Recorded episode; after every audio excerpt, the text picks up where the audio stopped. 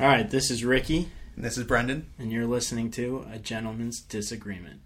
What I wouldn't give for the hope I used to find in a case of lion's head.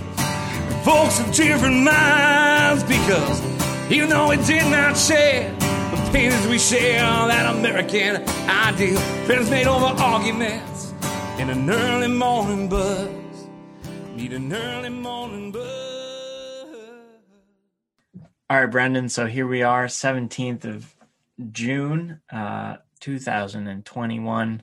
We're recording um, kind of like almost back on our normal schedule. This is like a once a week kind of thing. I'm feeling I'm feeling pretty good about it. What are we talking about this week?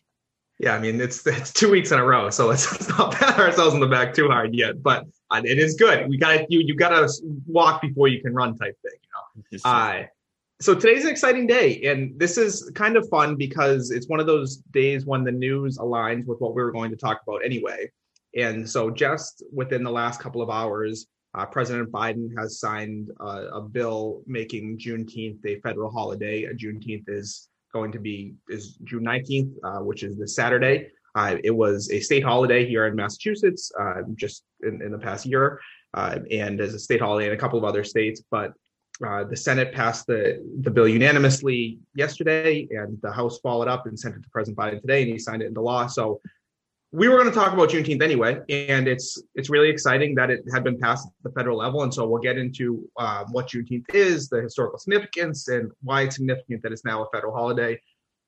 And then in that vein, uh, we're going to talk about the the Tulsa massacre, which uh, had its hundredth year anniversary just a couple of weeks ago, and um, dive into the the history of that, and also uh, the the present day uh, repercussions that that that event has still continues. I'm going to get into critical race theory a little bit because those discussions are very much intertwined, and then we're going to finish up uh, with a segment that I think is going to be cool and interesting in, in the spirit of highlighting some things that maybe you and I or other people out there might not be as well aware of. We're going to do a couple profiles of uh, Black Americans who uh, maybe are, are, off the radar a little bit. So uh, I'm looking forward to the episode. I think it, it should be fun. Yeah, I'm. Uh, I'm definitely looking forward to it. Um, a lot to uh, a lot to dive into. Sure. Uh, but before we get into, into all that, uh, Ricky, I got a question for you. What's that, Brendan? Which one of King, which one of King Arthur's knights named the Round Table? Lancelot. Circumference. and that, as you may imagine, was brought to us by our friends over at Cannon Hill Woodworking. Sadly, uh, that pun went over my head for like a solid four or five seconds. Why are you asking me this? uh, yeah, so our friends over Cannon Hill Woodworking, who've been building handcrafted high-end custom tables and desks in Boston since 2018. That's Cannon with two N's. Uh, you can check them out on Instagram. Uh, speaking of Instagram, if you don't, if you are listening to this and you don't follow us on Instagram, we um, encourage you to do so. We had a really interesting poll, I thought, uh, this week coming off our filibuster discussion last week, asking uh, the, our followers, like, would you, you know, if you had, if it was up to you, you're in the Senate, you're voting, you ending the filibuster or not. Um, and it ended up 41% would have would vote to end the filibuster and 59% would not. Um, so that was interesting, and of course, we always appreciate people's engagement in in those type of things. Yeah, yeah, definitely. I think the and and you know as as uh, Brendan gets more savvy with Instagram, I think we'll get a few more polls and other and other interactive uh, uh, outlets or avenues for for anybody out there. But as always, I think we we love to get emails and text messages and all that other stuff too. So, but it was it was good to see. What did the uh, what did the final split end up being? Yeah, it was forty one percent for and 51% that would vote to keep would not vote to eliminate the filibuster, which I think was interesting. And, uh, you know, you look at you and I, obviously, both of us live here in Boston, and, and most people that listen and follow us are in and around Boston, or we know them from there. Uh, so it's it's interesting where you have this big push in, in some parts of the left to eliminate the filibuster, and then you look at uh, you know people that follow us who I think probably tend liberal, um, and maybe that's a generalization of, of our followers. I don't I don't guess I don't know, but um, to see that you know maybe you know it's always just interesting to hear a broader perspective or see a broader perspective on on these things, and maybe the you know this urgency to end the filibuster isn't as widespread as you might be led to believe by some in the media. Yeah, yeah, definitely uh, helpful to kind of check in on the pulse of like and normal is kind of a, a, funny word to use, but yeah, it's probably the right one. Like yeah, the everyday right, well, person how they feel about stuff. Yeah, yeah, exactly. All right, uh, well, let's get into this episode. So, why don't, why don't you take the lead here and tell us a little bit about the history of Juneteenth? Okay, uh, that that's definitely a tall task. I will try and um, and keep it brief. And you know, once once again, in, in in any of these things, to our very astute listeners out there, if you hear something that doesn't sound quite right to you, um, of, as always, we we love we love to get corrected. But um, so Juneteenth is essentially the commemoration of uh, Union soldiers reaching the town of Galveston, Texas, which was sort of the last kind of Confederate stronghold. Is a little bit perhaps not the right word, but essentially Union soldiers getting to this town in, in, in southern Texas to essentially say that um, that slavery or chattel slavery, which we'll talk a little bit about, is over in the United States um, and slaves are freed. So, um, you know, people in their history classes will likely have heard of the Emancipation Proclamation, which um, was an address given by Abraham Lincoln, then president, on September 22nd, 1862, essentially saying that slavery in the United States is over. Um, the Juneteenth is commemorated on uh, June 19th, 1865. So if you're doing a little quick math in your head, that's about two and a half years later following the Emancipation Proclamation. Obviously, there was a, a little matter of a civil war in between, but um, that you know is how long it took essentially to to free slaves from sort of the presidential declaration all the way um, into this very historic day june 19th 1865 um, as i don't know i don't know if i have a ton more to say just about why this particular day is significant. I think a lot of it is um, almost self-evident but curious if you had if you would have anything to add to to just the significance of the day. Yeah, so that that was well done with the history. You really hit the high points. I want to talk a little bit more about the Emancipation Proclamation, which is one of, if not the biggest accomplishments, which President Lincoln is kind of highly touted for and remembered for. So he gives the speech uh, in September of 1862, as you mentioned, and it and the proclamation is supposed to take effect, does take effect on January 1st, 1863. But what the Emancipation Proclamation does is to free slaves in Confederate held states. So while it's a significant jump forward uh, in in a in a necessary step in ending slavery here in the United States, in reality, it didn't do a whole lot because it didn't apply to border states that didn't secede because Lincoln didn't want to push the you know Maryland's, Missouris of the world in, into the Confederacy. Uh, and for most of the northern states, slavery had already been e- either outlawed or uh, was kind of on its way out in in the states that had stayed with the Union. And obviously, the United States, as you mentioned, was at war with the Confederacy. So the United States government had no power in in all over the Confederate states. So the Emancipation Proclamation, like I said, hugely significant step in uh, in ending slavery and a huge step for Lincoln personally, which if anybody knows anything about Lincoln knows that he wasn't necessarily in favor of ending slavery throughout a large part of his life and had kind of some other ideas uh, around racial relations, uh, but evolved over the time to say that, hey, this ultimately is absolutely necessary, not only to win the war, but to end slavery in this country. So um, don't want to like totally minimize the Emancipation Proclamation, but it, in reality, it didn't do a whole lot. And so like for people, as you mentioned, there were uh, you know thousands, now tens of thousands, maybe even hundreds of thousands of, of slaves that were still in bondage through you know the the end of the war, and obviously this being the 1860s, like news doesn't travel like you know news is not traveling quickly, and exactly, and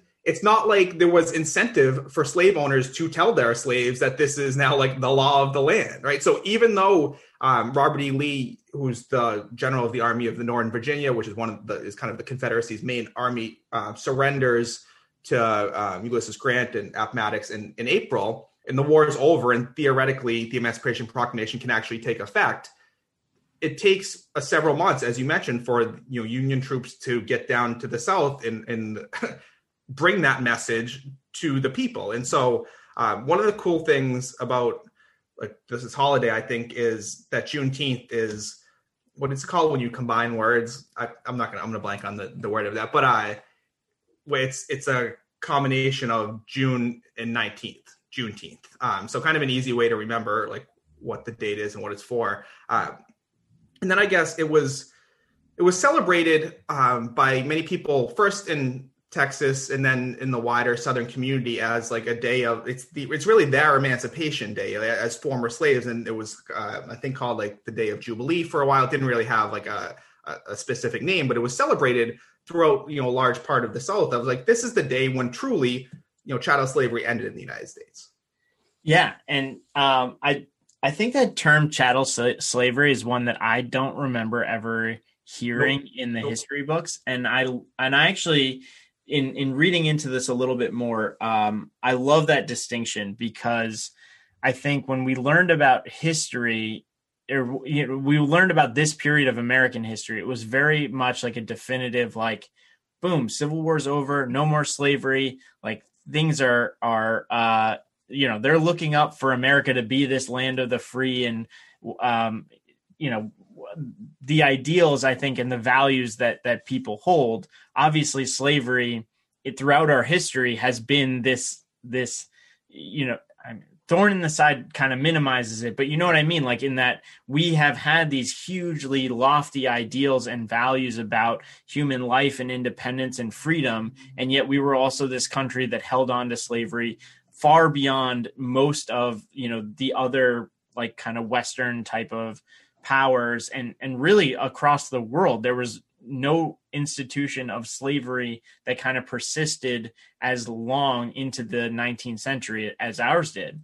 Um, and this idea of chattel slavery. So, chattel really just means treating people as personal property, which is an absolutely like it's mind boggling to think about, but also in the context of like how we were taught history that like oh you know you know we we had this thing of slavery and like people were slaves and like but but some of them liked their masters and their masters were nice and stuff like that. But when you like actually break down the fact the thought of like somebody being some human being being somebody else's property it is absolutely wild. And so chattel slavery also means that like if you were a slave and you had another child then your child was also a slave because you are personal property. And so anything that comes out of you is also personal property. So th- there were a couple of these implications but i think broadly today we talk about chattel slavery because right after and, and perhaps we'll talk a little bit about this into reconstruction it wasn't as if okay all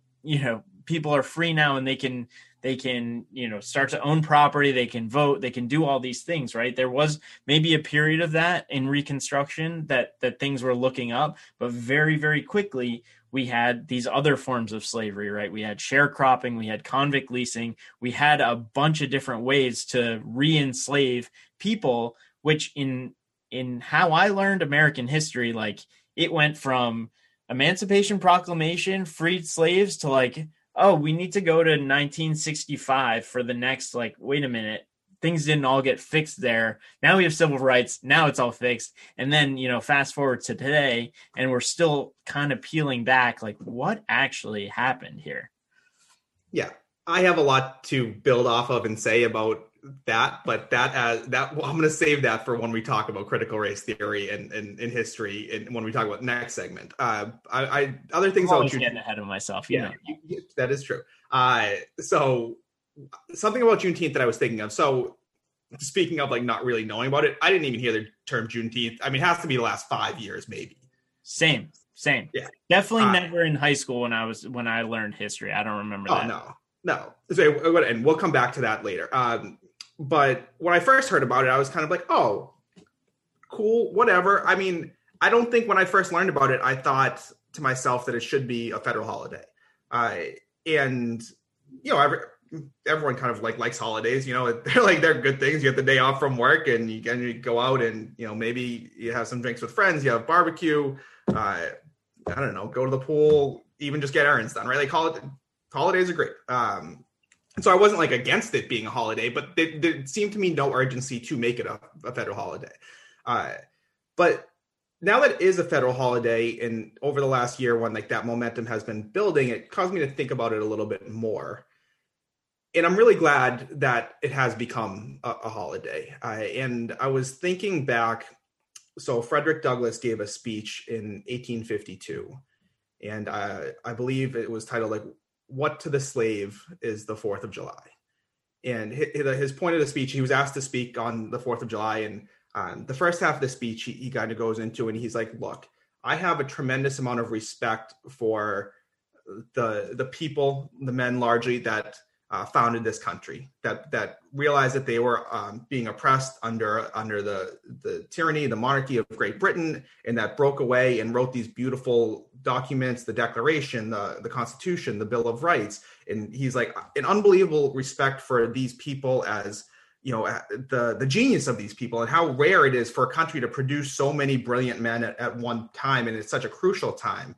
Uh, and then the second half of the speech is but look and like i appreciate you all being here and celebrating this day of independence but this is your day of independence like this day is not a day for us to celebrate because we we are not free we we do not have the same independence that you have here it's a it's a really it's a brilliant speech um, we used to read it in the kids read it in school. Uh, and it, it really that has stuck with me as I as this day has been approaching over the last week or so. In that, you know, you hope, particularly now when there is chattel slavery is over and you know people are free and maybe are more likely to look back and and everyone uh, of, of across you know racial lines can say can look back and celebrate the Fourth of July as a day of independence from Britain. But I also think it's fair for Black Americans to want to have their own day where they can really celebrate the day when they truly became free in this country. And not to say that Juneteenth is a holiday that's strictly for Black Americans, it's a holiday where all Americans can celebrate the final end of, of chattel slavery in this country, which is something that everyone should take time and uh, reflect upon and celebrate. Uh, but I, I think to Douglass, like Frederick Douglass's point of July 4th wasn't our holiday. Juneteenth, in a lot of ways, is a holiday for Black Americans. Yeah, yeah, definitely. And it's, um, I think, I forget who it was that said that it was like not so much a day for celebration, even though, you know, in the past it has, it has been like the Juneteenth Jubilee, but more so a day for commemoration because you know it's it's important to remember that even though by law some of these things may have happened earlier that like the in the way that we understand history like dates don't necessarily mean or words don't necessarily mean things until they come into action and this is sort of the beginning of something um, in the United States. That's that you could argue. I mean, I think is evidently still unfolding today. For sure. Uh, if we want to be a little more cynical, we could say that look, the Senate passed this bill unanimously, and the next day it went to the House and was passed, and I was on Pre- President Biden's desk, and a few hours later it was passed. All great things. I'm glad it was all done, but then you look at bills that are like anti-lynching bills or uh, like let's protect people's voting rights bills and they are getting nowhere so i think let's let's kind of take that lens as like hey i'm really glad that juneteenth is now a federal holiday but let's also not lose this opportunity to be critical of some other areas that the united states like still has a long way to go on. And i think that's a nice place to transition into talking about tulsa and critical race theory which we will do when we return. Swing low, sweet chariot,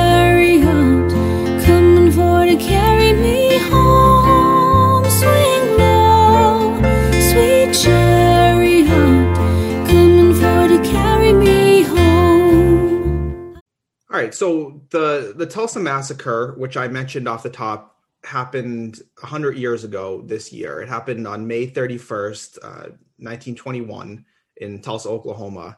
Uh, it, it's something that similar, you know, this kind of like a dark humor, similar to Juneteenth that I had never heard of until the last few years, uh, has increasingly grown in um, national prominence. And uh, President Biden just uh, he went there just a couple of weeks ago to, to commemorate the 100th anniversary, uh, which was a big deal. But let's, I'm going to throw this back to you, similar Juneteenth, Ricky. Tell us a little bit about the history of it, and then we'll talk about uh, everything that is, has flown, you know, from that. Yeah, and and this is another one where I think some of the exact details of the events, um, because they really weren't properly recorded in history, are, are definitely vague. I'll give a little bit of background on um, the area. So this occurred in the Greenwood neighborhood of Tulsa, Oklahoma, and, and Greenwood at the time was a really a thriving Black community um, within Tulsa, Oklahoma. Um, you know there were movie theaters restaurants like this was like a really established place and had come to be known as like the black wall street um, is is essentially how it was referred to. And um, the events of the the tulsa massacre which were also kind of de- described um, as as race riots were essentially what am I going to do? I got a dog. It just is what it is. Anyways, um, we're essentially precipitated, and she's all fired up about about what's going on. So you know, I can't really blame her for that.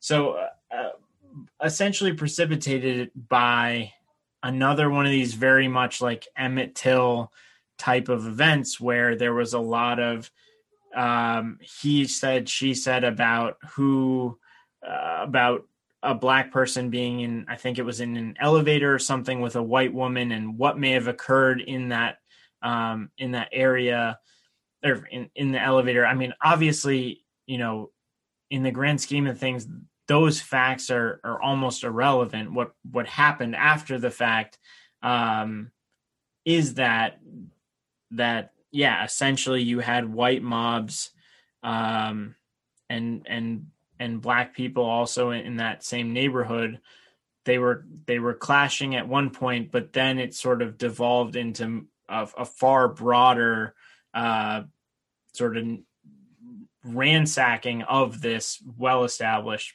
period. Yeah sorry you got yeah yeah i want i just want to hop in here because i so the event you mentioned so it's a it's a young uh, black teenager who's in the elevator where elevator attendants. Um, and so there's like a, a, white female who's the elevator attendant here. Um, she screams at one point. Uh, the the black teen of what happened. Uh, the front page of the Tulsa Tribune the next day says that he had been arrested for sexual assault. Uh, people familiar with this time in American history know that like vigilante justice was still alive and well in in uh, much of the country, uh, particularly in the South.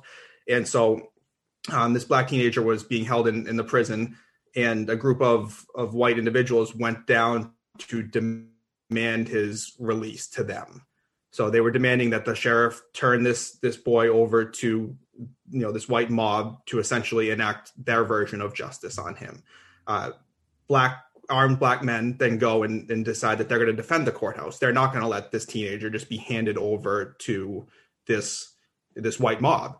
Uh, I, I, believe it was 25 black men at first, and maybe that swells to 50, 75. Um, but they're facing and uh, uh, maybe a thousand white men at this point. And now, when you have 50 black men that are armed around the courthouse, there's this rumor that starts to race through the community that look, there's like a black uprising here that's happening. There are all these armed black men out there that are threatening our streets, our community. And so, what happens, Ricky? You can you can pick it back up.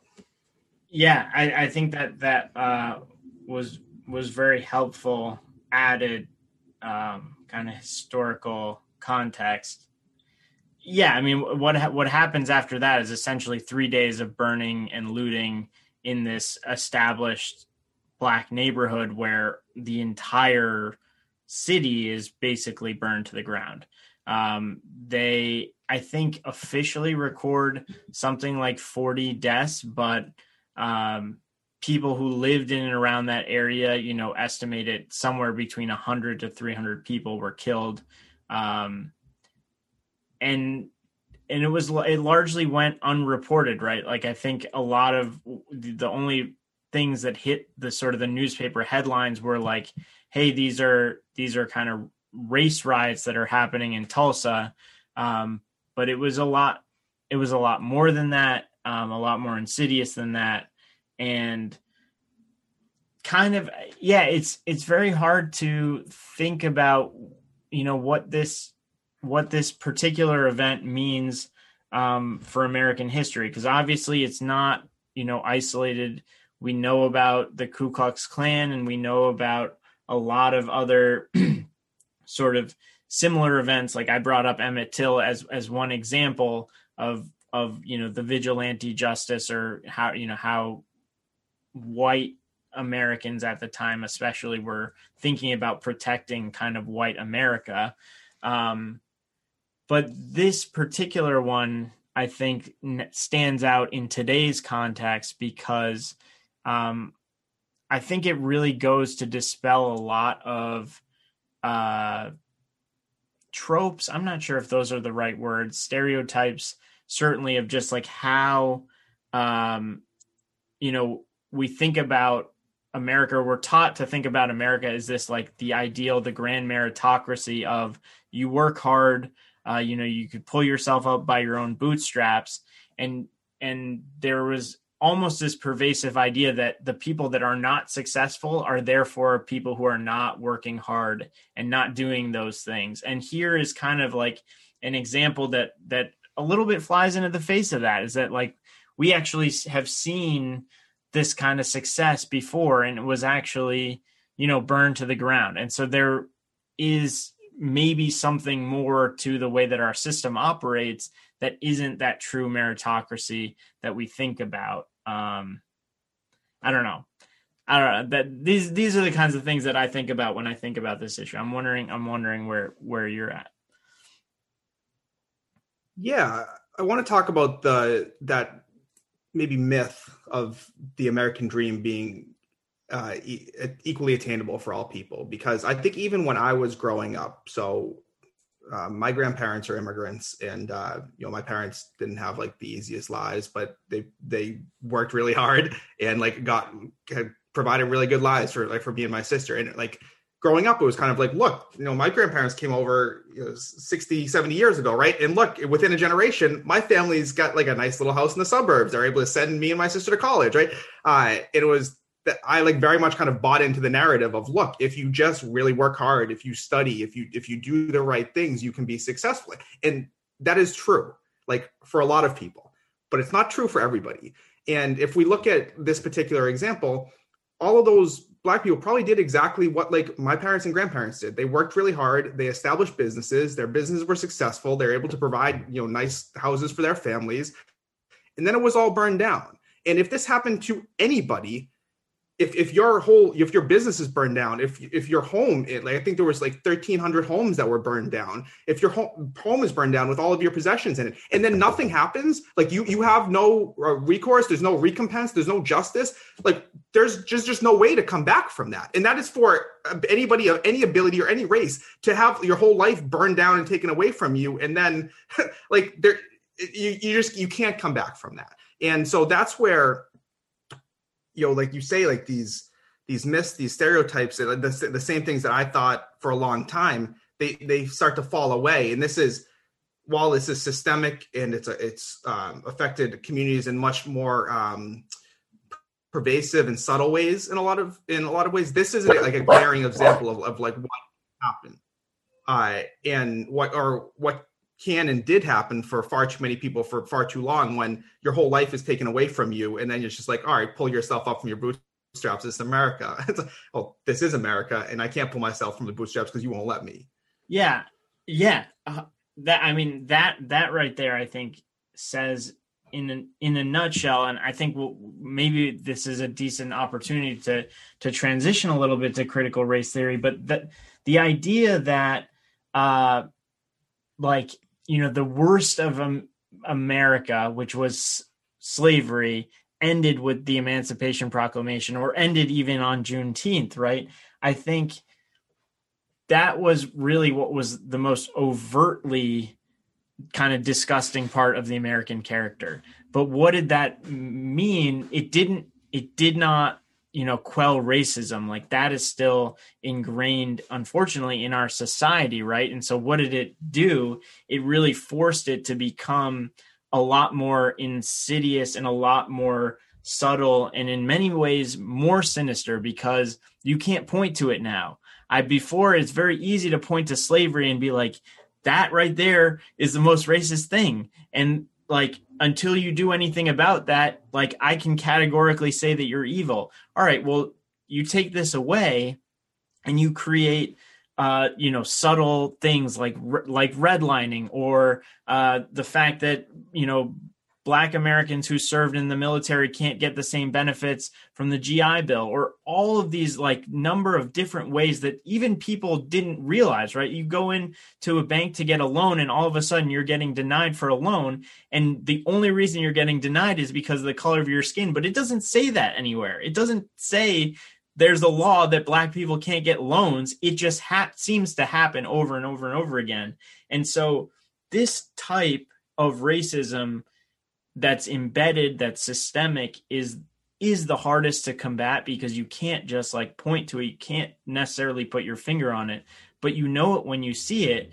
And I think the the most twisted part about it is growing up thinking that it doesn't exist is like reading about history and feeling that america is the the greatest meritocracy which it very well might be and like in a weird way that says probably more about the world potentially than it does about america but it doesn't mean that these inequities don't exist that these like problems don't exist.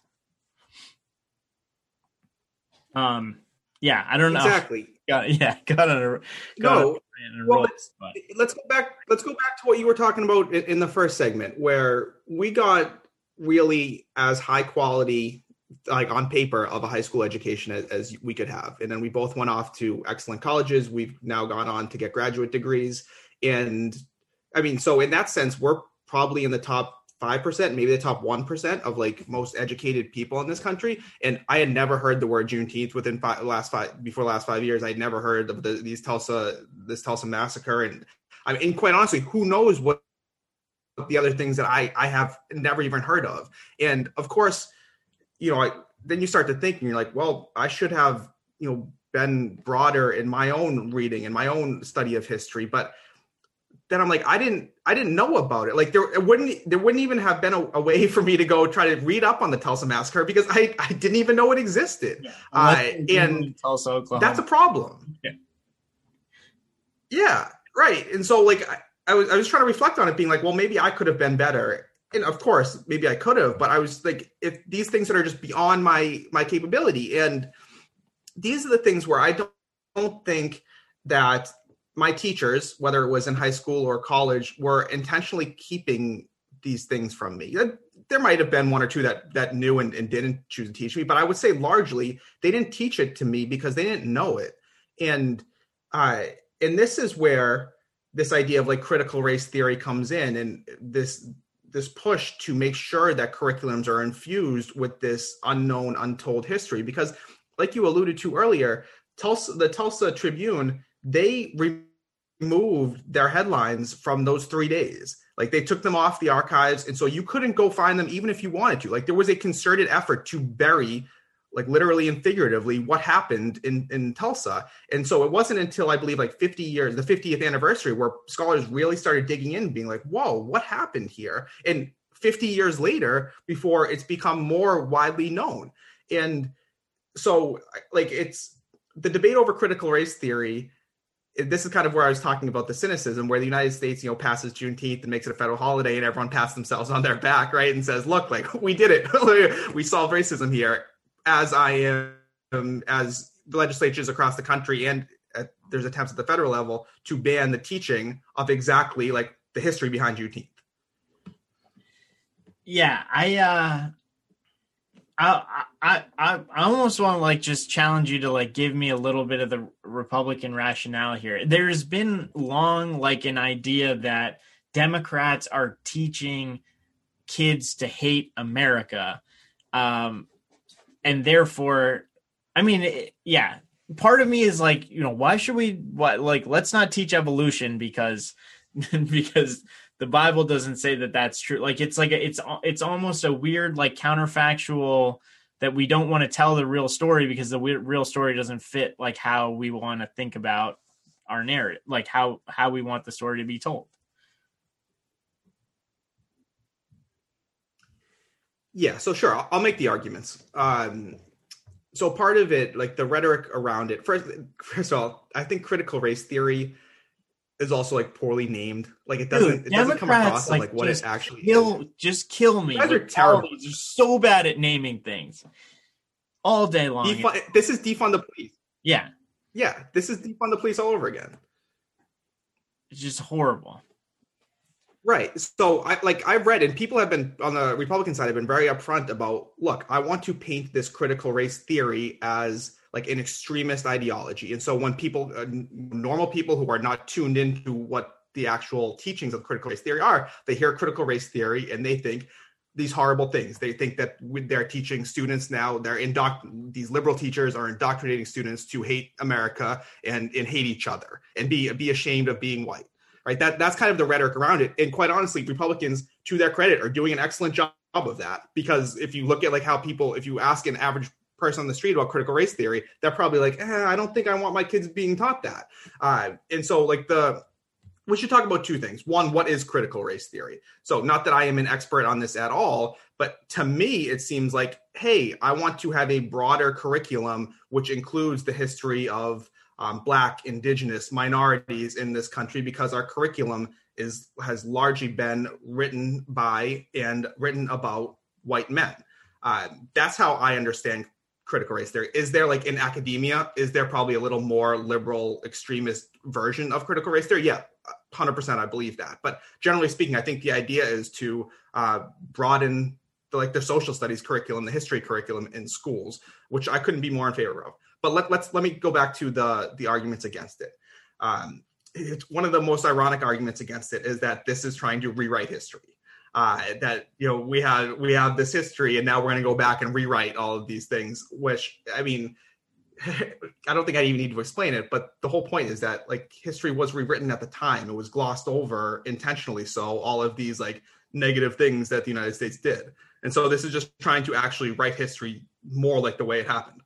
Okay, but uh, other arguments against it was, and I think this is probably the one which I can see the most, is that hey, the more you talk about race, the more that you perpetuate racism and, and racist ideals and perpetuate division in this country. And look, we, you know, racism.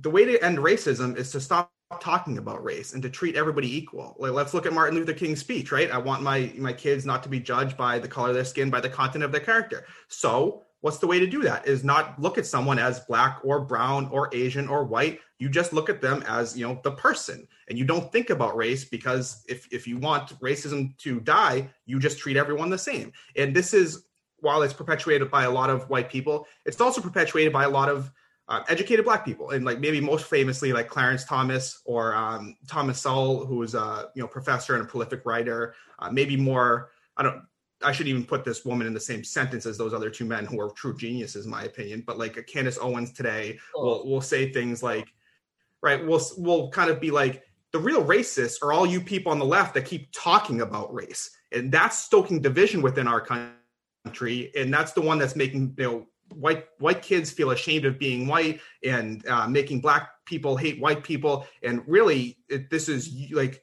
it's teaching it's tearing at the fabric of our country by teaching about these things. So those are the arguments kind of that i've heard against critical race theory. Yeah. And in that one the like let's all be colorblind thing is is such an it's such an interesting argument because i think if you're liberal or progressive it's one that you kind of like der- derisively just like dismiss but like you know if we look at other countries in the world like france in its secularism is very much into like let's pretend that religions don't exist and like nobody wears headscarves nobody wears crosses around their necks and like and then we won't have any you know issues between uh muslims and christians and jews and like that'll be and that and that'll be and that'll be that. As long as we just pretend like nobody practices or as long as religion is just a privately held thing then we can't have any religious strife right like it is it's not uh a completely uh kind of off the wall response to this I mean, of course, in many ways, like race can never quite, you know, fit into the same category as religion. But I think more broadly, the problem, again, is that it just ignores all of these entrenched inequalities. Like it would be one thing to say that, all right, everybody's bank account goes to zero. We all give everybody a thousand dollars and you just start from there right like it's it's one thing to to wipe the slate clean and say that we all start over and now we can do a, sort of a race free society but absent that because we have built up you know generational wealth which is passed down through property ownership and things like that which we're not even talking about like centuries ago were forbidden for black people we're talking about redlining that happened in the 50s. We're talking about the state of Oregon actually having in their like constitution a, a provision that prevented people from selling property to black people like as late as like the 80s and 90s. Like these things are not historical uh artifacts which we like to think of oh well you know slavery was like a couple hundred years ago right so it doesn't actually it couldn't possibly impact people today but I think the whole point of critical race theory is trying to understand that like you can't just dismiss the fact that like and and and I'm talking about broadly here, right? Like there are the Clarence Thomases of the world. There are uh individuals that have done very well for themselves and like I would argue, despite kind of the odds stacked against them. But even if you say like they could only have done that well within a system like America, I think I think I I think I would agree with that. Yeah. But I would also say that that doesn't mean that our system doesn't need improve doesn't need improving. That also doesn't mean that we don't need to address like the historical entrenched inequalities that really make the world not live up to the ideals that we that we sort of espouse. Yeah, it, it's it's tricky, and I think this is what's hard is that like it takes a lot of nuance to say kind of what you said there, and I just like I've mentioned this before, but I taught eighth grade for a long time, and we taught I taught eighth grade social studies, and it was you know how America interacts with the world, and we talked about immigration and war and economics, and trying to give kids who sat in front of me who are overwhelmingly black and brown like a fair representation of the history. And but also to say that I still think the United States is the greatest country in the world and the, the place where you have the most opportunities to succeed. And the fact that it is um, you know a melting pot whether and how much melting we do but like that we still welcome these people from all over the country. And I, like, you sit in front of me and your your families are from 25 different countries like that's that, can only happen here in the united states right and so like that's the balance you really have to strike because as always the narrative not black and white it's not that America's horrible and you should hate it. It's look, America is wonderful and has these wonderful, uh, you know, uh, historic ideals and has done a lot of good and given a lot of opportunities to more people than perhaps any other country on earth ever has. At the same time, there is like systemic inequality in our country, and like we should be aware of that and potentially, as you guys grow up, work to try to change some of those things. And I think that's where the nuance gets lost in the debate. Like I was saying earlier, when you try to demonize critical race theory as like this Marxist, um, you know, uh, anti-America theory. Again, I'm not saying that. But anyways, exactly right. And I'm not trying to say that there aren't critical race theorists that don't believe in those things. I know that there are, but the point here, I is to me at least, is to try to give a fair and balanced assessment of the United States' history and the United States' present. And for me, critical race theory does what I think is good a lot of ways is that it takes the responsibility off individuals not saying that he was a racist and that she was the bad person and saying look that there are systems of injustice in our country that would have existed and have existed outside of any individual bigot that has had positions of power in our country. And it's these systems that we really need to reckon with. I think that that is uh, very well said. So maybe in that vein of at least telling some stories that that maybe people have heard but only uh, tangentially. When we come back, we'll do a little profiles in history. Lift every voice and sing till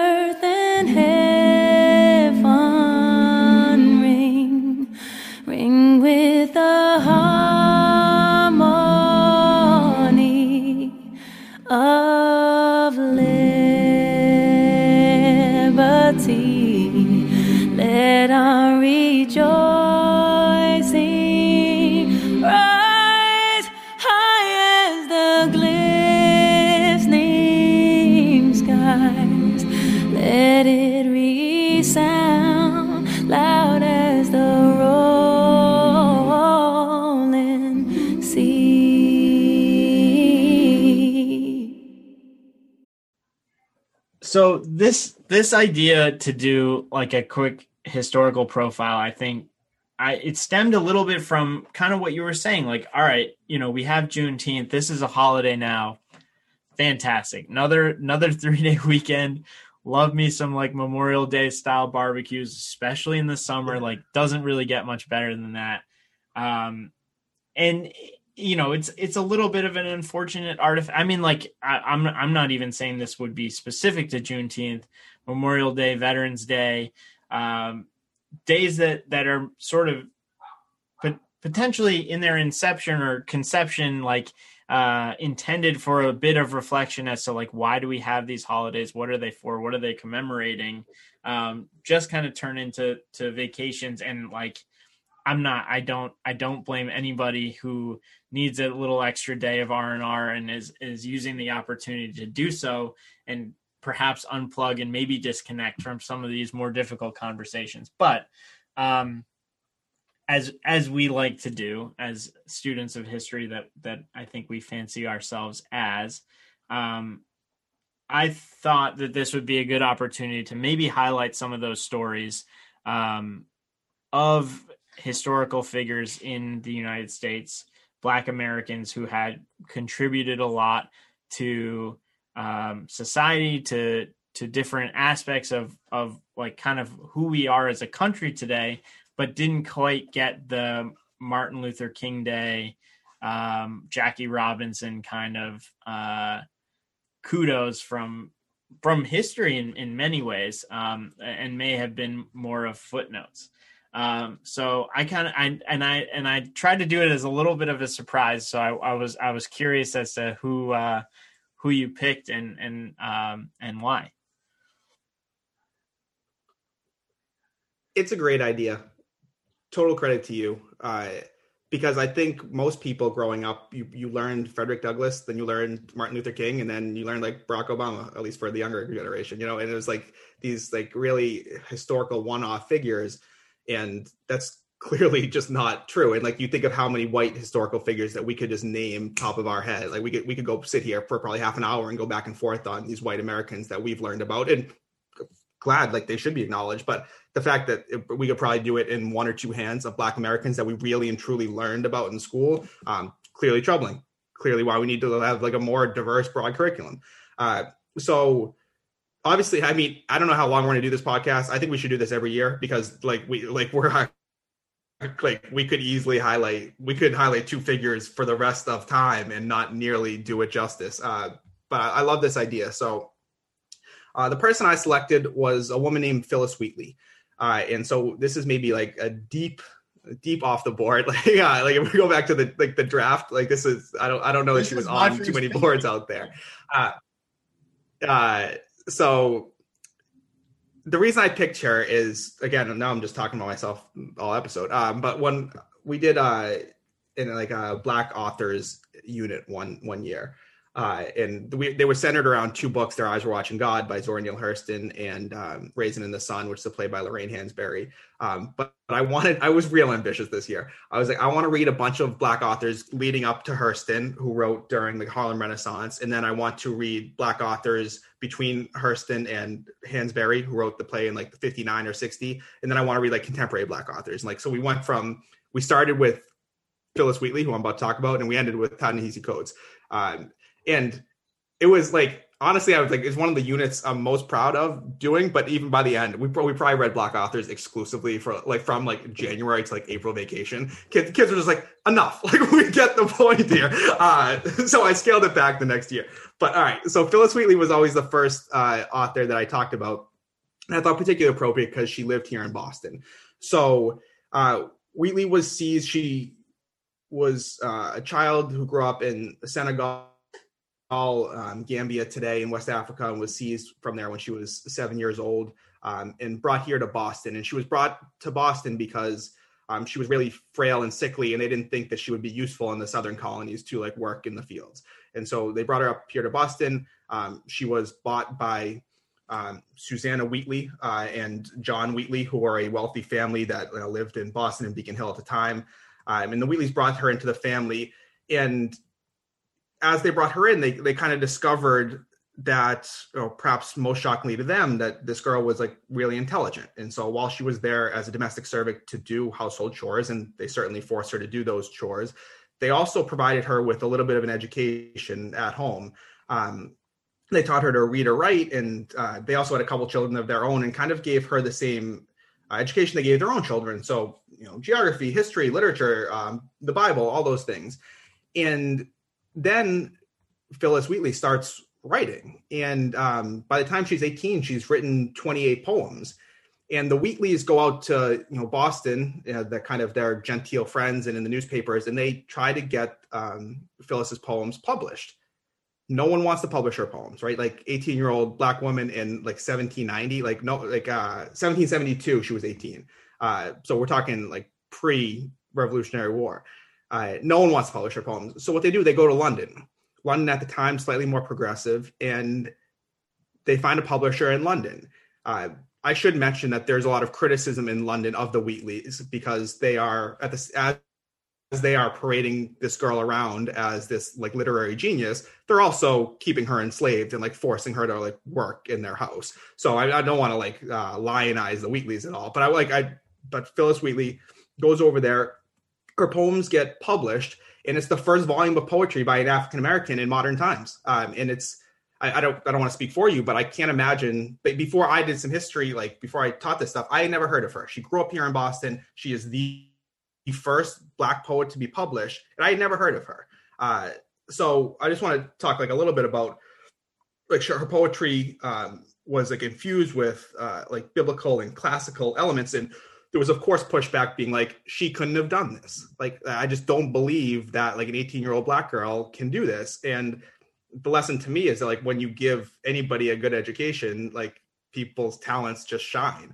Um, and so there was like as her poems get published and she gets to be more famous she does actually get to um, correspond with some pretty cool people. So thomas hutchinson who was the governor of massachusetts um, james bowdoin uh, here here in Boston, um, and then ultimately she starts corresponding with George Washington, who she gets a chance to meet, and um, her later life is a little bit sad and probably speaks to like the unfortunateness. And she after um, after the Wheatleys die, they emancipate her. So again, they're not not necessarily the greatest people in the world, but they die. They emancipate her. She gets married. She falls. Um, she becomes destitute. Kind of falls into um, I don't know. She she's still writing, but no one now wants to publish her, her poetry anymore, and she dies like penny, really penniless, uh, in in a, in a sad way. Uh, and it kind of shows like the even as someone as famous and as talented as as Phyllis Wheatley, because she's you know a, a black woman in the late 1700s, uh, has none of the the doesn't get to enjoy the the fruits of her labor and, and gets none of the, like the trappings of her success. Um, but someone whose you know poems I used to have some of my kids my kids read and uh, really like brilliant poetry, and you can unfortunately see why a lot of people didn't think that someone would be capable of this because it's it like it's to me it's as good a poetry as is being produced in the late 1700s. Um, and uh, despite like the her kind of some tra- sad and tragic ending, uh, her life is is something that's really cool. Uh, that that's definitely a story that I really knew nothing about. So uh, I was, um, you know, on these podcasts, you learn something new every day, and I'm also so try, glad you know, you chose a uh, a poet and an author um, because my uh, had I not gone with the person that I had gone with, I think Langston Hughes was was going to be my uh, my other choice. He's my favorite. I love him. Yeah, yeah, but I, Uh, I at the I, same I would have really liked to talk with him, but hey, next year, June nineteenth, we'll be here, or maybe we'll do something sooner. But anyways, I, I I think that that's an incredible story, and I I also, um, I think I don't I'm I'm I'm paraphrasing and I'm going to destroy it, so I feel bad about it. But but uh, I think Frederick Douglass said something about sort of like the greatest crime of enslaving people, especially in the U.S., was the deprivation of like learning how to read and write and have access to an education um, and that was you know a big push in in sort of what he was hoping to advance um, for the cause of black people for frederick douglass was education and somebody else um, in in that sort of line and and and maybe our homerism is showing here a little bit because this gentleman uh, was from the Great Barrington region of Massachusetts, um, William Edward Burghardt uh, Du Bois, uh, known more more familiarly as W. E. B. Du Bois. Um, so he was uh, a little bit later, uh, born February 1868. So right around, uh, you know, just following. Um, Juneteenth in 1865. Um, he was born really in the in the in the midst of what is known as the Reconstruction period. So that's like the 1870s, um, which were in in large part uh, kind of an a, awakening of uh, of Black America. Like in many places, people were able to vote for the first time, able to own property for the first time, able to work and be paid for their labor. Um, and now, unfortunately, shortly after that, we we see a lot of tightening and a lot of restrictions. But he is really born in into this age. Um, he goes to um, he goes to I forget exactly which college. He went to some college in Ohio or or, or uh, the Midwest, and and anyways, he spends a few years there, and, and then comes back to to Harvard University, where he f- completes his bachelor's degree and then becomes the first African American to earn um, a doctorate degree from Harvard.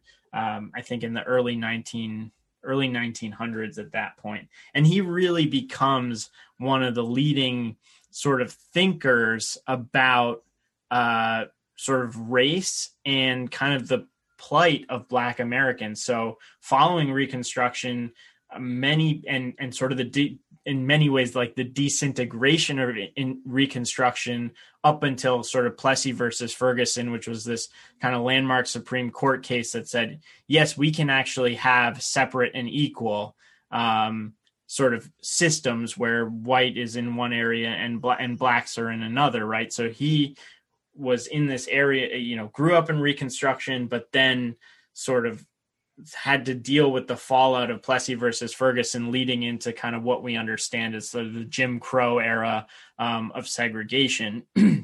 and he really believed in this idea that for there to be true equality, like integration was going to be necessary. Um, and for that reason in particular, I think he was one of my favorite thinkers about a lot of these issues. And so he um, was a sort of a founding member of this uh, gr- group. I'm not sure if that's the right word called the Niagara Movement, which was really kind of advancing this line of thinking in contrast, really, to this like the Booker T. Washingtons of the world who were more like, you know, we just need to worry about our own and we need to just have enough you know education and opportunity that we don't need to worry about kind of upending sort of the white driven or white sort of dominant status quo. He was really saying that we can't get the equality that we need to to be able to sort of survive and thrive in in in the United States without challenging that kind of status quo. So he was, you know, within even the African American communities, there were kind of competing lines of thought as to like how are we going to uh, advance ourselves and really and really address some of these issues. Did sorry, I yeah, like I, I, that's a great point. No, that was a great point uh, because I think it's we studied Booker T and um, Du Bois as well, and I think I just really loved it because it's like today when we talk about the black community, like it's some monolith, right? We talk even like looking at like the black kind of movement throughout history. It's it's like almost like oh, it's a continuum and it's like a straight line when it's not. Like we're talking in the early 1900s, there are real academic debates between two of like the brightest men in America, between Washington and Du Bois, about how the black community can best, you know, like live in this country. And Du Bois, we used to read um, an excerpt from one of his most famous works, The Souls of Black Folk. He talked about this. This is always have where like you are 100% American and you're also 100% black, and the there's a real. I think that that hasn't left to today, you know, and uh, there's a real struggle for black people to how do how do I kind of navigate that and like loving living in this country and being a part of this country, but also loving my blackness and like the separateness that that makes me and uh, like that tension between you know do I assimilate, which is maybe more of what Washington was trying to say and try to fit into this white society and kind of lean into my Americanness, or do I really separate myself? Like you know uh, maybe Marcus Garvey or the people that were saying like, hey, like the Pan Africa movement, like let's kind of move back to Africa. We don't belong in this country, and like my blackness. Where Washington was kind of like, I acknowledge that this is a real challenge for Black people because you're both 100% American and 100% Black, but it could also be this strength where you neither need to assimilate into this white culture, nor do you need to separate yourselves and just go back to Africa. Like we can really bring the strength of Black culture and weave it into the fabric of America. I also love Du Bois, so I'm thrilled that you picked him. Yeah, I mean, I I think for for everything that you just said, he was one of those that refused to like look at things in terms of of black and white no pun intended but really that there are so many shades of gray and and and exactly what you said like I am 100% American, also 100% black. How also do I reconcile the fact that America has not loved my blackness the way that I'm Yeah, trying to, yeah. to love it? You know, I, um, I think that those are incredible sentiments, and and uh, you know maybe I'll I'll I'll leave it with this. Also, an excerpt from his book, The Souls of Black Folk. Uh, he said, "Here, herein lies the tragedy of the age. Not that men are poor; all men know something of poverty." Not that men are wicked, who is good? Not that men are ignorant, for what is truth? Nay, but that men know so little of men. I, th- I think it's one of like the most uh, poignant phrases in that so much of our struggle as a society is our lack of understanding of how other people live, how they feel, um, and you know what are the problems that befall them? Because all we know are the things that that we struggle with. Um and that broader understanding i think he was always saying is what is going to drive about a more equal society. Um and it's something that i think that we're we're getting towards today. I mean it's it's it's going to be a struggle. It will always be a struggle. Um, but on this day, you know, as we as we now commemorate June Juneteenth, which will, you know, our children will always know this as a holiday, but we'll remember the time before, you know. Um, I think this is uh this is a befitting maybe an end to this one. That was wonderful. Um, I hope everyone has a great weekend and, and enjoys celebrating Juneteenth. Cheers.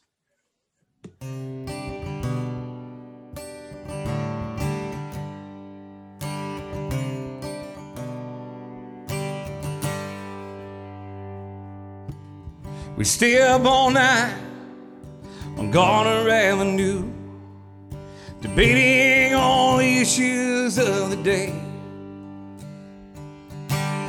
No agenda, not yet. Talking heads, running around till we forget where it was we began. Some mornings you were away, some morning left your ego bruised, but what I wouldn't give for the hope I used to find in a case of lion's head. Folks of different minds because Even though we did not share the pains we share, that American ideal. Friends made over arguments in an early morning buzz. Need an early morning buzz. Learn the hard way that to those who would die upon that hill, quiet truth is better than a ram. Somewhere along the line, we seem to have forgotten the value of sometimes being wrong. Some mornings you away, some morning let your ego bruise, but what I wouldn't give I used to find in a case of lion's head. And folks of different minds because though we didn't share opinions, we share that American ideal. Friends made over arguments in an early morning buzz. I need an early morning buzz. There's hope behind the bluster, cause though Main Street may not sell, full of folks just like you and me. When we have trouble seeing the human for the politics, it's time to find a better way to disagree. Some days you win, some days will leave your ego bruised. But what I wouldn't give for the hope I used to find in a case of lion's head. Folks of different minds because though we did not share opinions, we share that American ideal. Friends made over arguments and an early morning buzz. Oh, what I wouldn't give for the hope I used to find in a case of lion's head. Folks of different minds because though we did not share opinions, we share that American ideal. Friends made over arguments in an early morning buzz. I need an early morning buzz.